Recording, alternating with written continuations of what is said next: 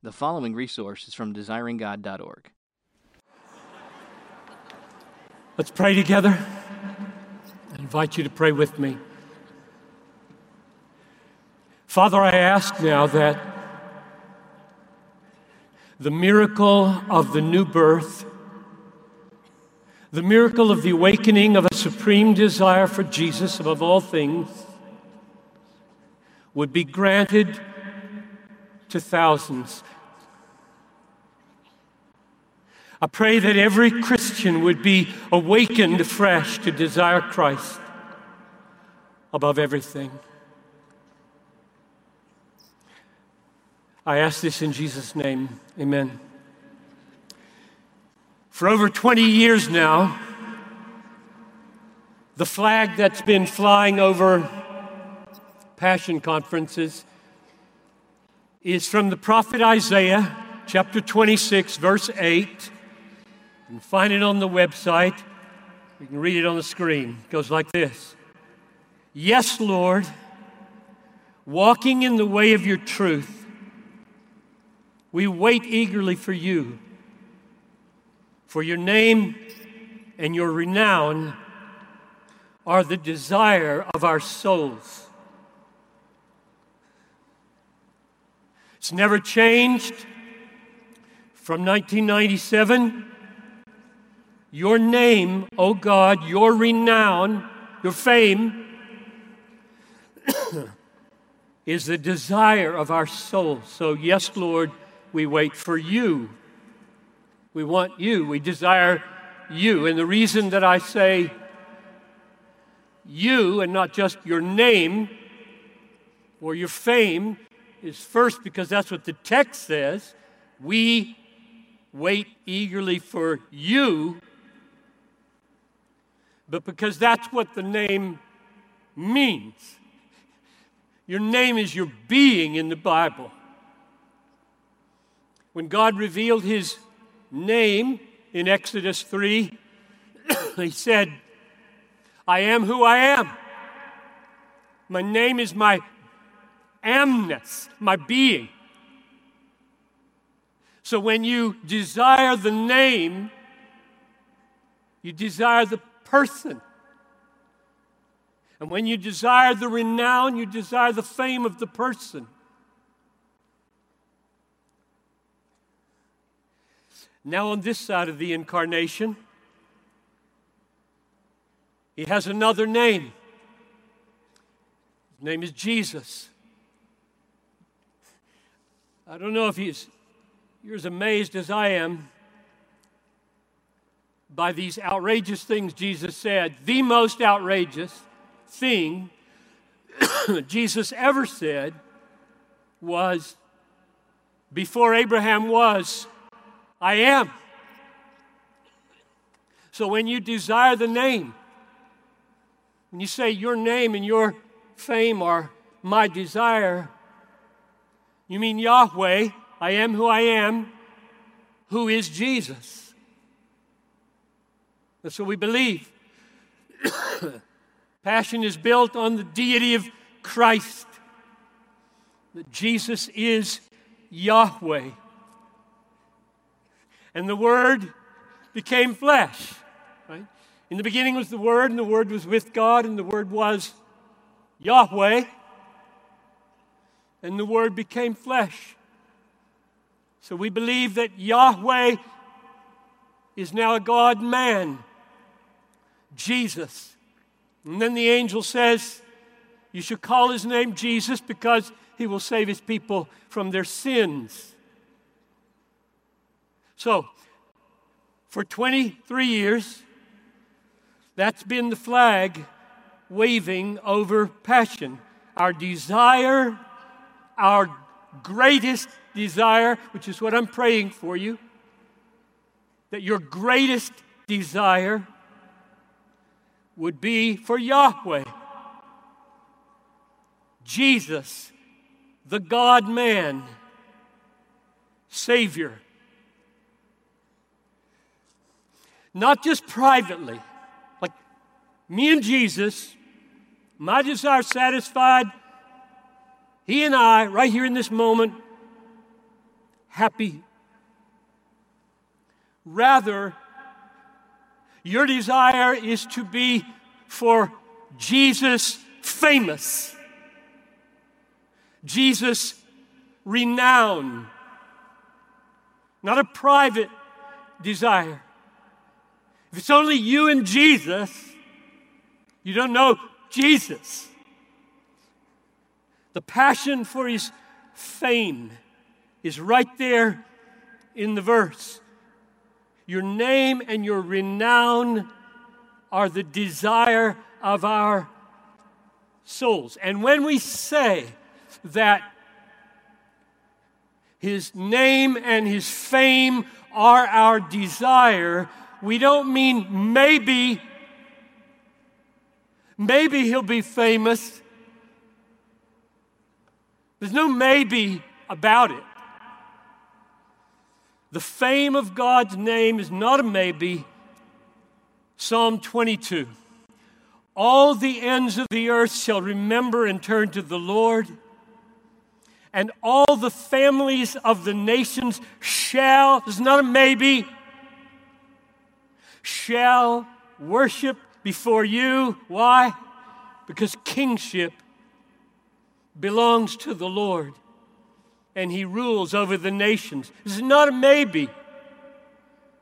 The gospel of Jesus, the gospel of Yahweh, the gospel of the cross is going to reach the nations. He will gather his sheep, he will build his church, for kingship belongs to the Lord. It's not a maybe. Revelation 5 9. You were slain. And by your blood you ransomed people for God. That's a done thing. That's finished. You ransom people for God from every tribe and language and people and nation. They are ransomed. God's elect among the nations are ransomed. They are coming from every tribe and every people.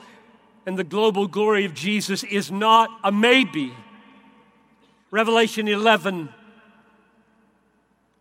the kingdom of the world has become, it's as good as done, has become the kingdom of our Lord and of his Christ, and he shall reign forever and ever. There is no maybe. There will be no competing kings. His name, his fame will be supreme. Every contending king will be thrown down. Isaiah 2 the haughtiness of man shall be humbled. You haughty, you're coming down. The lofty pride of men will be brought low, whether they're in politics or not. The Lord alone will be exalted in that day. Alone, which means that the humble and lowly in this stadium. The humble, the broken, the lowly, whose greatest desire is the name and the fame of Jesus, will receive your desire in full in due time. He will be with you. And you will be with him. And every hindrance every obstacle between your joy and its total fulfillment will be removed. Revelation 21. Behold, the dwelling place of God is with man. He will dwell with him. They will be his people, and God himself will be with them as their God.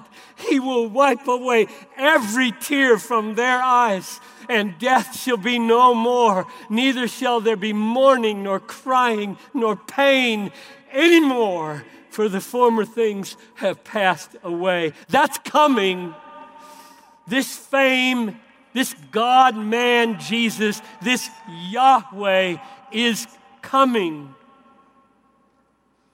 the desire of your souls for his name and his fame will not be disappointed. There's no maybe about it.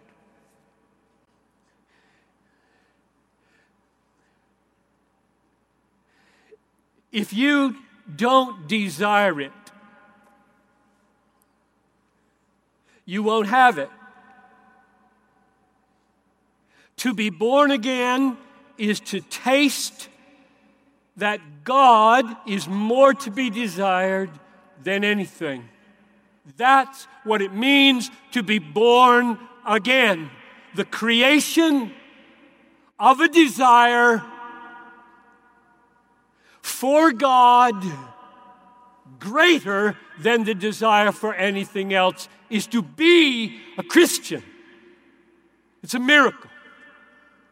You can't make it happen. Nothing is more important in your life than the awakening of this desire.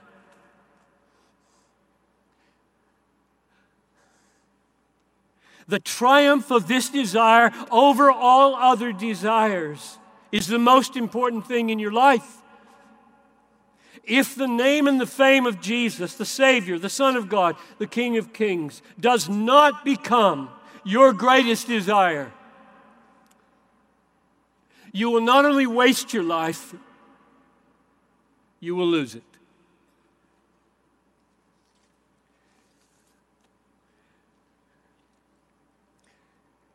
Which leads to two questions, two objections. If I had, as I have experienced them and heard them over the years and now, two objections.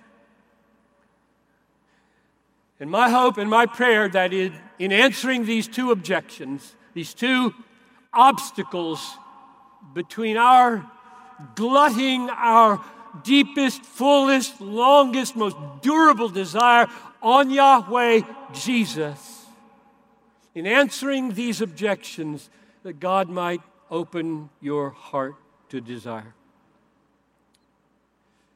I pray that you will give yourself no rest until Jesus, personally precious, globally famous, is your supreme desire. Now, here are the two objections. Number one, Piper, doesn't all this emphasis on desire backfire in the end? Even if you say it's a desire for God, you're still making so much of your desire, the state of your own heart. You're going to make a God out of desire, Piper. You make a God out of desire with all this focus and emphasis upon desire. The whole thing backfires, doesn't it? That's question number one. Here's the second one I know where you're going. What if I urge you, which I do, not only to desire the name and the fame of Jesus above everything, but to make that desire that confidence, that that desire is going to be full. What if I tell you, you must make that desire the sustaining force of every act of love in your life, or it's not acceptable to God? Would not someone object that is a perfect way to contaminate love for others, turning it into self seeking. My desire is going to find satisfaction through loving you. So it's all about me, it's all about my desire, and I use you. So, Piper, you ruin the moral beauty of love. Sacrificial, self giving love, you ruin it. in front of all these students, telling them to pursue their desires and turning love into self seeking. That's objection number two.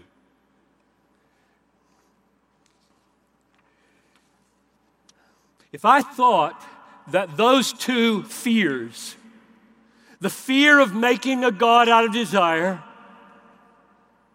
the fear of turning love into a morally defective self seeking, if I thought that was only a passion problem, I probably wouldn't focus on it. But my experience is that probably hundreds of thousands of people around the world are lamed in their relation to God by the suspicion that desire is a dangerous ally in worship. Because it turns worship into about my cravings and my desires. And my sense is that there are hundreds of thousands of people who are hindered in genuinely loving other people by the suspicion that pursuing my desire through love is a defective motive for any good deed, let alone every good deed, as you say, Piper. So, what should we do? Somebody raises an objection to something you've been taught. What should you do?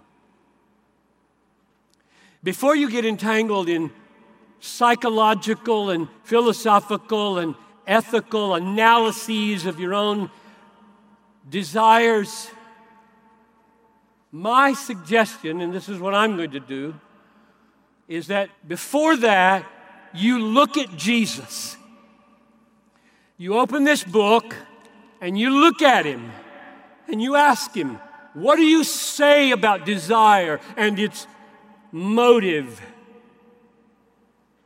How did you act in love in regard to the desire of your soul? You don't just go spinning off in philosophical thoughts coming out of your own head. Who cares about your head? Everybody cares about this if they have any sense at all. God's explanation for how to think about desire, how to experience desire, how to pursue desire, how desire functions in worship and in love should make all the difference to us.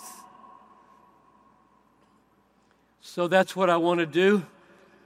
I want to look at a passage in response to the first objection and a passage in response to the second objection, and then ask the Holy Spirit to b- cause you to be born again.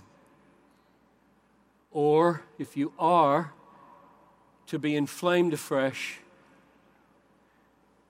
with a superior desire for God above all things. Perhaps the person who objects, this is objection number one, perhaps the person who objects would take me to Mark chapter 8, and he would say, Look, it's obvious to us that you're making a God out of desire. You've got things all out of proportion by telling these students to pursue and glut and fulfill their desires on God because Jesus taught us to deny ourselves and take up our cross. And you're going around the country and to passion telling them to glut their desires, not deny their desires. So here's the verse. You see it. If anyone would come after me, let him deny himself and take up his cross and follow me. Deny yourself, Piper. Stop telling these people to pursue their desires and tell them to deny their desires. That's what the Bible says. And you know what a cross is, Piper? It's not a burden, it's death. It's the electric chair to yourself. Come on. To which I respond, you need to look more carefully at what Jesus actually said. How Jesus actually argues. One of the brothers, when we were praying back there, had his hand on my shoulder, and he prayed that God would raise up not only missionaries, but pastors and Bible teachers and lovers of the Word of God. And I thought, I would like that to happen. So I hope you're watching. Watch what I do here. Because we read the Bible so superficially. So you need to look. I'm talking to my objector now. Objector number one, you're making a God out of desire. You should be telling people to deny themselves, get on the road to those unreached peoples.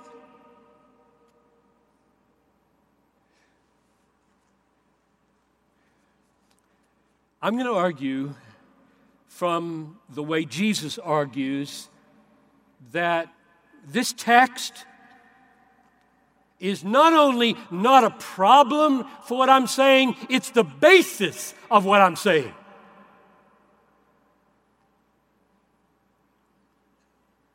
Now, I know that sounds backwards.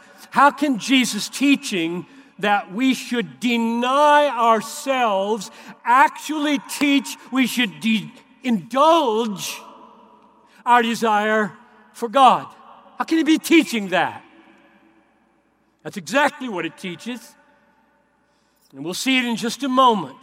But let me state the premise and the big picture first, then we'll look at it in the text. All Christian self denial is for the sake of ultimate eternal satisfaction in God.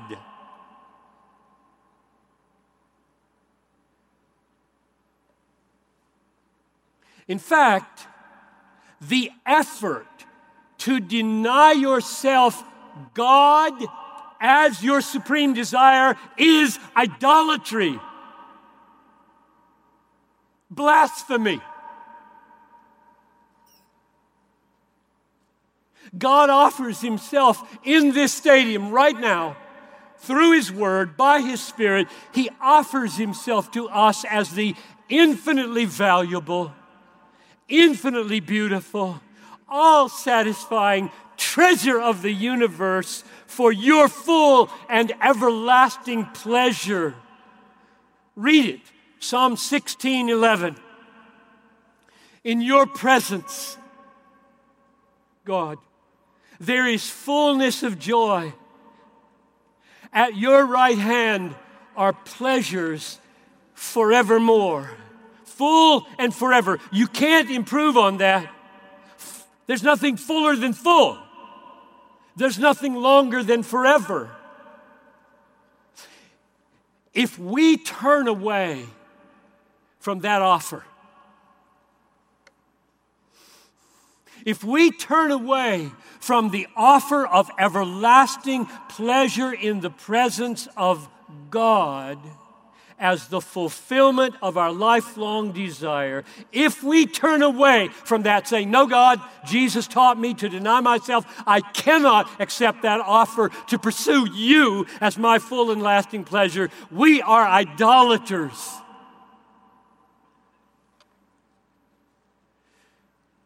So listen again, Mark 8:34. If anyone would come after me, let him deny himself and take up his cross and follow me. So, pause. Make no mistake before we go to verse 35. Make no mistake, there is real self denial in the Christian life, a real cross to die on, real suffering to endure for Jesus a real death to die, a real old John Piper that's got to be put to death every day at age 73, no less than 23. There's real self denial. Christianity is costly. It will cost many of you your lives. I'm thinking you're going to give tonight towards these languages, right? Thousands of languages. That means, that means unreached people. They don't have the gospel and they don't have the Bible.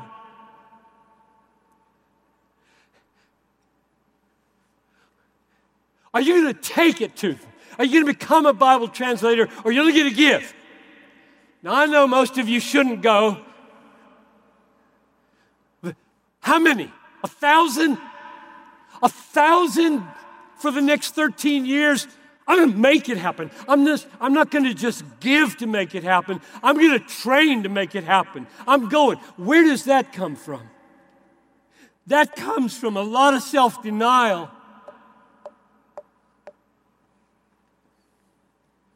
But how does Jesus argue?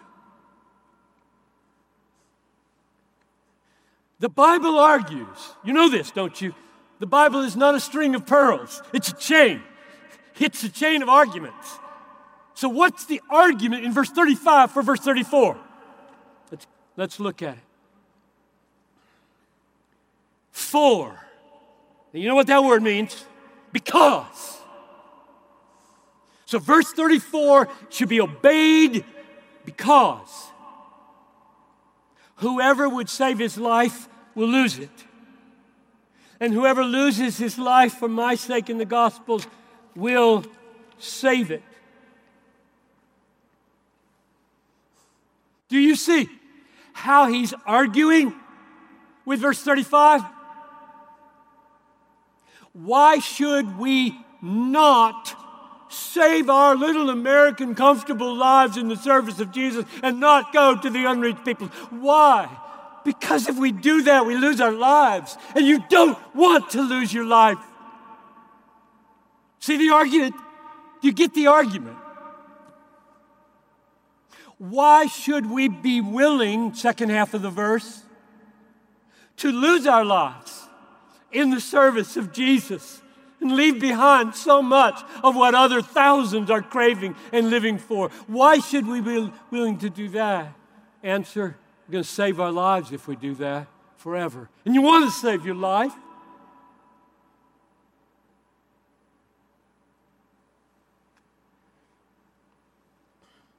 So, what does the argument assume in order to work, in order to be valid? It assumes no true disciple will throw away eternal joy in God for a mere 80 years of comfort here. We're not idiots. Christian disciples are not idiots. That's no deal. 80 years of bliss, eternity of misery, not a deal. Disciples of Jesus, along with Jesus, assume that desires for joy in God forever are more, should be stronger than the desire for anything this world has to give. That's the assumption of the argument. If pursuing our desire, our eternal joy in God, costs us everything here, let it go. We lay it down. Let goods and kindred go, this mortal life also. The body they may kill, God's truth abideth still. I'm going to translate a Bible. This is how bold Christians come into being. This is where risk taking missionaries come from.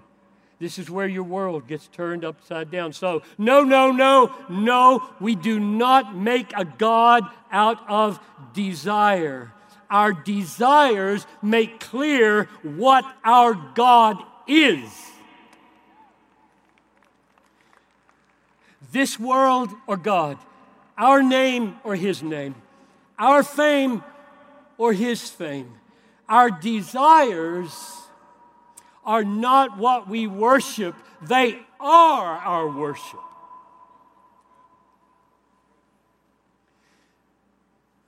And what we desire most is God, If you belong to Jesus, you say Isaiah 26, we're circling back. You say Isaiah 26, 8, your name and your renown is the desire of my soul. That's the mark of a Christian. Not a mature Christian, a Christian. There's a lot hanging here in the balance. Objection number two. I see where you're going, Piper, and I don't like it. You are leading us to say not only that we should desire the name and the fame of Jesus above all things, you're leading us to say that that motive, that desire, that longing should be the sustaining force of all of our loving acts, which means our entire life. Because Paul said, Let everything you do be done in love.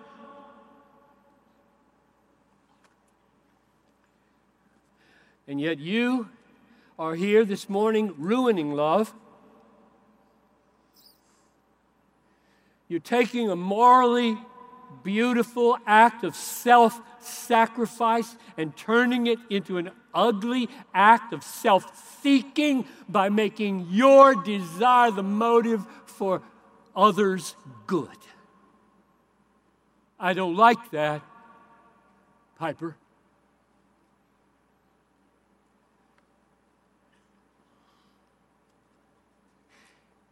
So, once more, we look to Jesus, and this time we'll look at Hebrews 12, verses 1 and 2. I'm going to start in the middle of verse 1.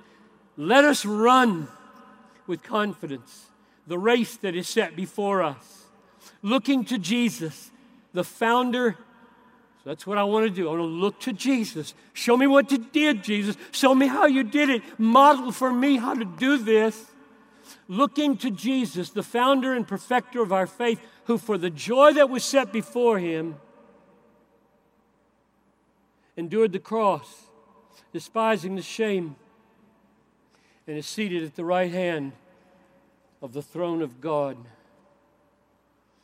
So the writer pictures life your life as a marathon, not a sprint. You see it in the first seven words of that text. Let us run with endurance the race. You don't need endurance to run a 100 meter dash, you need strength.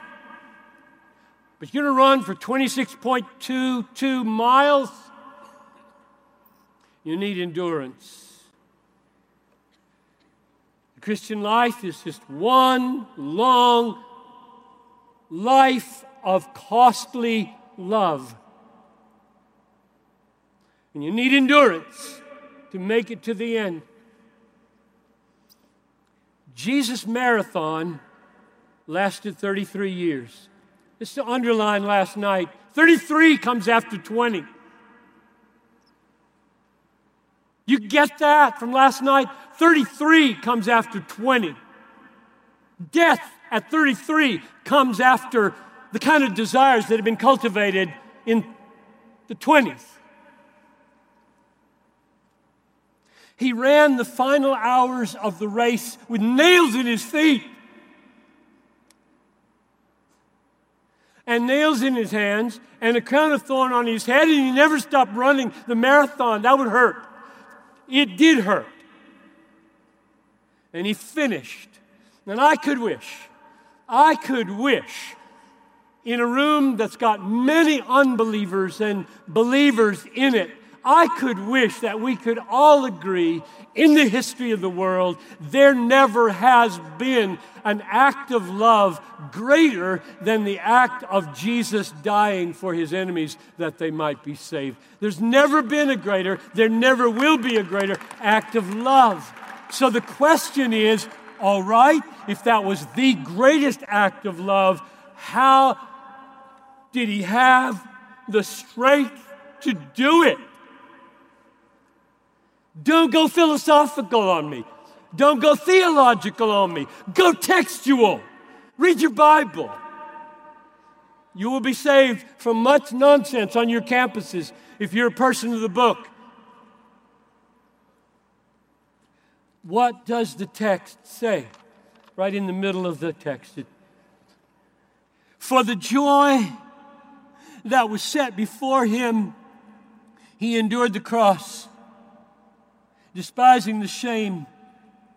For the joy on the other side of suffering, on the other side of death, on the other side of the resurrection, he could taste it. And so he considered the shame. You know, criminals were crucified naked and reviled. Shame was the name of the game to kill this way.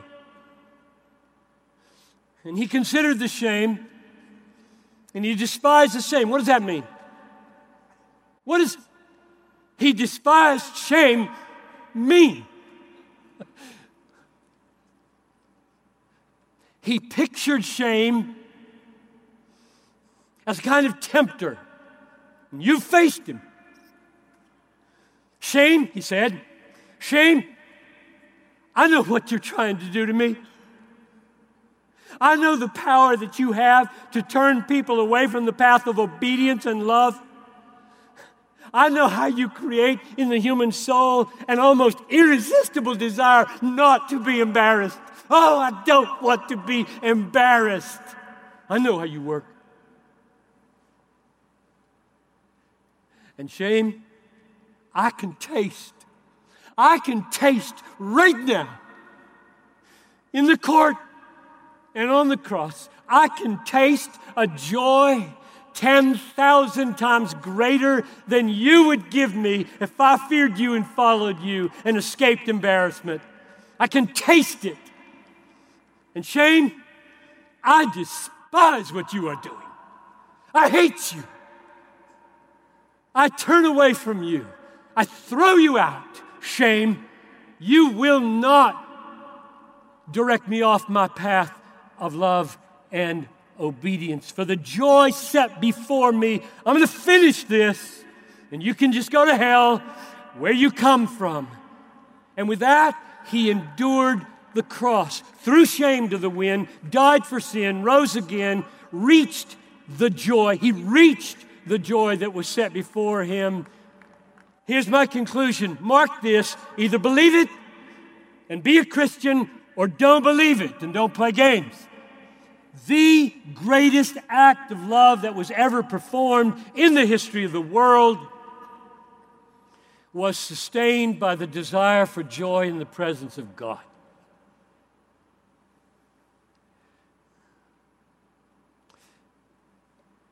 When it says in verse 1, looking to Jesus, it doesn't mean don't act like Jesus. Jesus is a bad model here. Don't follow him and be motivated this way when you love other people. It doesn't mean that. It means that's a good example. That's a good way to love. That's a good way to die. That's a good motive for going to the unreached peoples of the world and leaving everything behind. That's a good model. Look at him. Look at him. That's what it means when it says looking to Jesus. So, last question then. If, if every act of love, true love, real love, Jesus like love, is sustained by a desire for the joy that is set before you in the presence of God, then how is it that every act of love is not corrupted into self seeking? Selfishness. You're teaching these students to be selfish in love. How is that not a valid criticism of what I'm saying?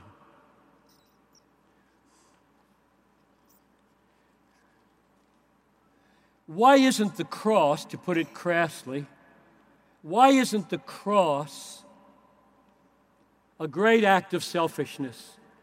Since for the joy of his own soul, He died for you. For the joy of his own soul in the presence of God, he died for you. Why is that not selfishness? Here's the answer selfishness is using or ignoring other people to get your happiness at their expense. That's not what's happening on the cross. That's not what's happening when you genuinely love somebody.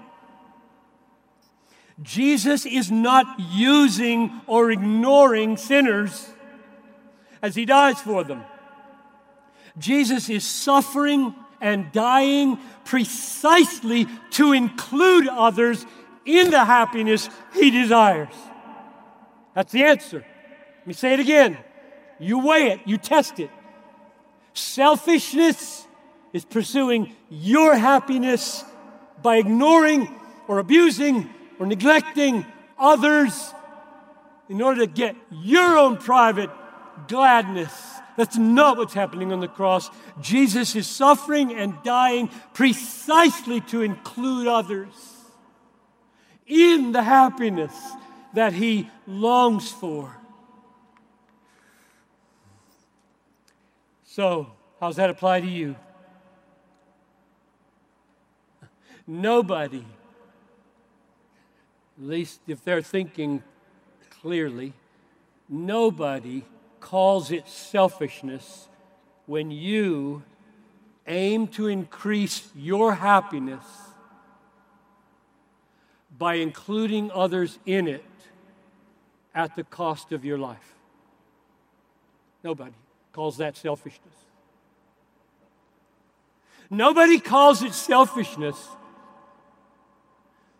when you are pursuing your fullest and longest joy by drawing as many as you can into it because you know that your enjoyment of God is bigger when other people are with you in it and you're willing to die for that, which is what Jesus did. And I look around this room and think of what you're about to commit to financially tonight, and I pray way more than financially.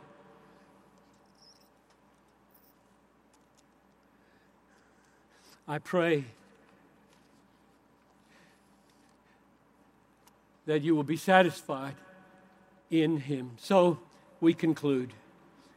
Passion 2020 is still flying under, or still under the flying banner of the miracle of desire for your name and your fame. And I'm calling you here at the end. Your name your renown, O Lord, are the desire of our souls. Nothing is more important than for you to experience the triumph of this desire in your heart. If the name of Jesus, Savior, Son of God, King of Kings, if the name of Jesus does not become your greatest desire, you will not only waste your life, you will lose it. But if Jesus becomes your greatest desire, though it may cost you your life, you will finish the race. Many will come with you, and you, together with them, will enter into the joy of your Master forever. So, Father, I ask now that the miracle would come in these days. I pray that no one would escape the power that you are exerting. That you would lay hold on unbelievers who just came to check out what this is. And I ask that they would leave convinced God is glorified and people are loved if I pursue you, God, as my supreme desire and am willing to lay down my life to include others in it. I pray for that miracle now. In Jesus' name, amen. Thank you for listening to this resource from desiringgod.org. If you found it helpful, we encourage you to enjoy and share from thousands of resources on our site, including books, sermons, articles, and more, available free of charge. DesiringGod.org exists to help you treasure Jesus more than anything else, because God is most glorified in us when we are most satisfied in Him.